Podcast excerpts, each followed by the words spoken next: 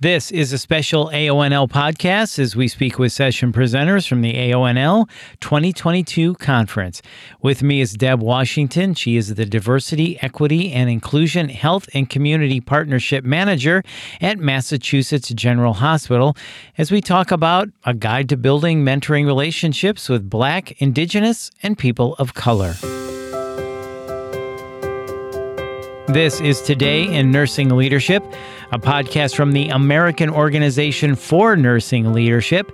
I'm Bill Klaproth. Debbie, it is great to talk with you. Thank you so much for your time on such an important topic. So, we're going to be talking about more diversity in nursing. We definitely need that. So, can you give us the roadmap of how we got here and where are we at now?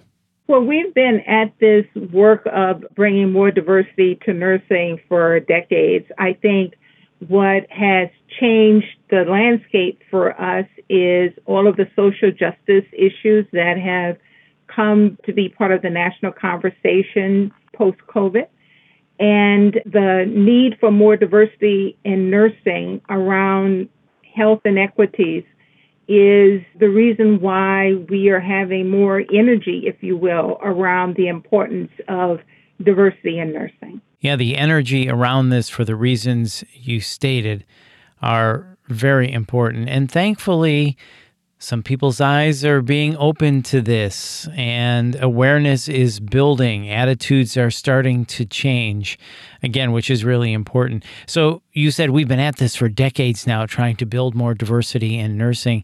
What are some of the tactics or things that you're using to build diversity in nursing? Well, I think most of us in the profession, and particularly those of us in leadership positions, want to change the numbers so that the demographics of nursing reflects more diversity. So it's basically, in terms of describing diversity 101, it's basically about recruitment and retention.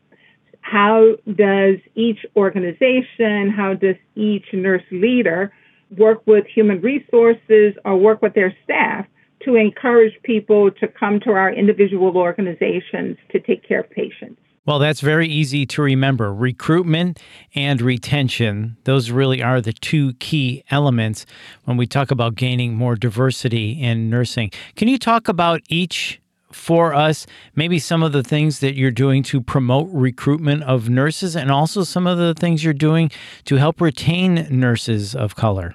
Exactly. And I'm happy to do that. Word of mouth is the best way to understand who's out there looking for a job and the staff that we're looking to hire.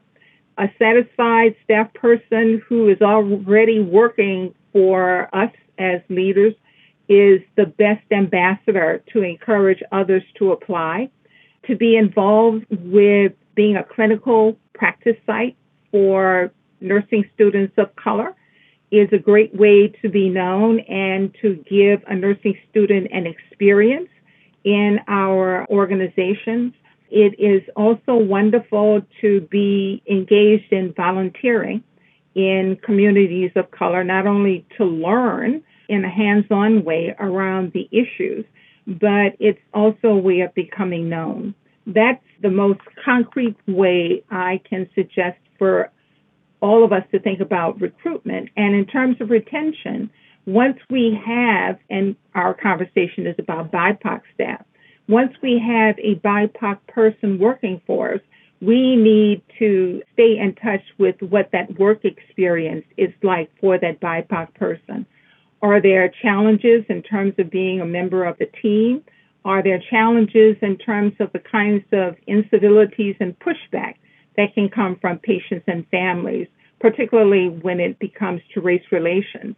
And to stay in touch with those concerns for a person who's working for us is the best way to retain people that we hire and that we want to continue to work for. Yeah, that's really good stuff, Debbie. So, you said when it comes to recruitment, word of mouth is really important, be a credible practice site, and then be engaged in volunteering of communities of color. And when it comes to recruitment, it sounds like you really have to stay in touch with that person's work experience so you can see if oh, something's not going right here, or uh, mm, boy, uh, it seems like something she or he might be dissatisfied or something. Is that right? You really kind of have to monitor that situation and stay on it if you see any cracks appearing, if you will.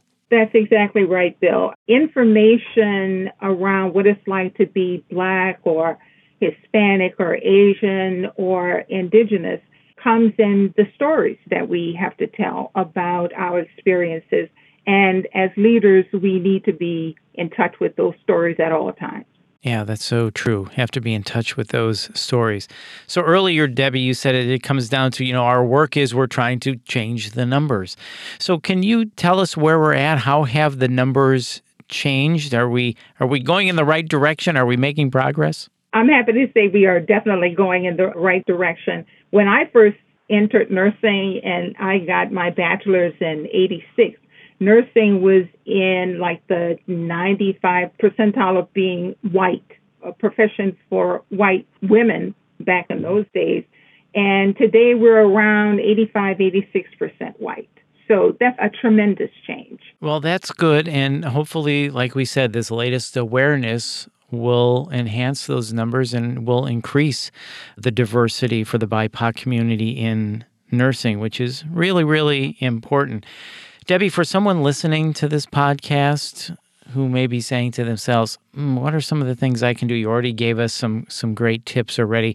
What is the key takeaway, or where does someone start? What can they do to enhance their numbers and and start in a direction of building more diversity in their own hospital or healthcare? I'll go back to COVID as a point of awareness.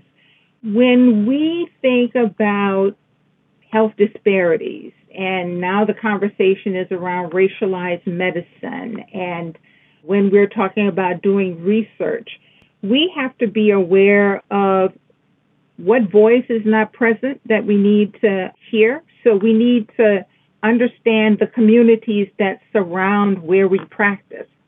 And if the communities that surround us are examples of the work that needs to be done in terms of solving these issues of health disparities, then we need to go out into those communities because those members of the community are not going to seek us out if our reputation isn't what it needs to be or if their patterns of seeking care have never included perhaps our individual organizations. So, my bottom line message and takeaway for those of us who care about these issues is to go outside the doors of our organizations and enter into the lives of people who live in communities that surround us. Okay, so you said we've got to get into the communities. We have to seek them out. They're not going to seek us out. So, again, really good advice on how someone can really start this process of improving the diversity in their own hospital or healthcare system. Deb, let me ask you this. We've made progress so far. You've talked to us about that what is still out there that's getting in the way? What is a hurdle that is impeding our progress and slowing us down as we try to get results quicker and faster? What's what is in our way still? I think honestly, we're getting in our own way in terms of a lack of awareness. We as people who belong to different racial groups do not socially interact with one another. We are not part of each other's social reality, each other's world, if you will. So if I'm only living and working with people who look like me and are coming from my background, I'm not even going to know that somebody is missing because I'm simply not aware or conscious. To me, that means that there is work to be done in terms of becoming aware of who's missing and who's not at the table. And that work needs to be driven by how we go out in terms of being nurses and nurse leaders to hear what are the issues that need to be addressed. Because if we don't have the awareness or not conscious of it within our own house, then we need to go out and visit somebody else's house to broaden our perspectives. Yeah, that's really impactful. So it sounds like what you're saying then is instead of just socializing with the people that like us, we need to get out and try to understand the BIPOC community better. Is that what you're saying? Yes, I am. And to realize that there is a BIPOC community in our work life, in the geography in which we live and work. And it's very easy to separate ourselves from those communities. It takes work. Yeah, and I would imagine even more so for white people, right? Trying to get to know people of color, trying to be friends with them, trying to understand what their life is like, understanding what they're going through, right? It's making that effort, if you will, to get to know somebody that doesn't look like you. Is that right? What I often tell people is is that a failure to notice results in a failure to act.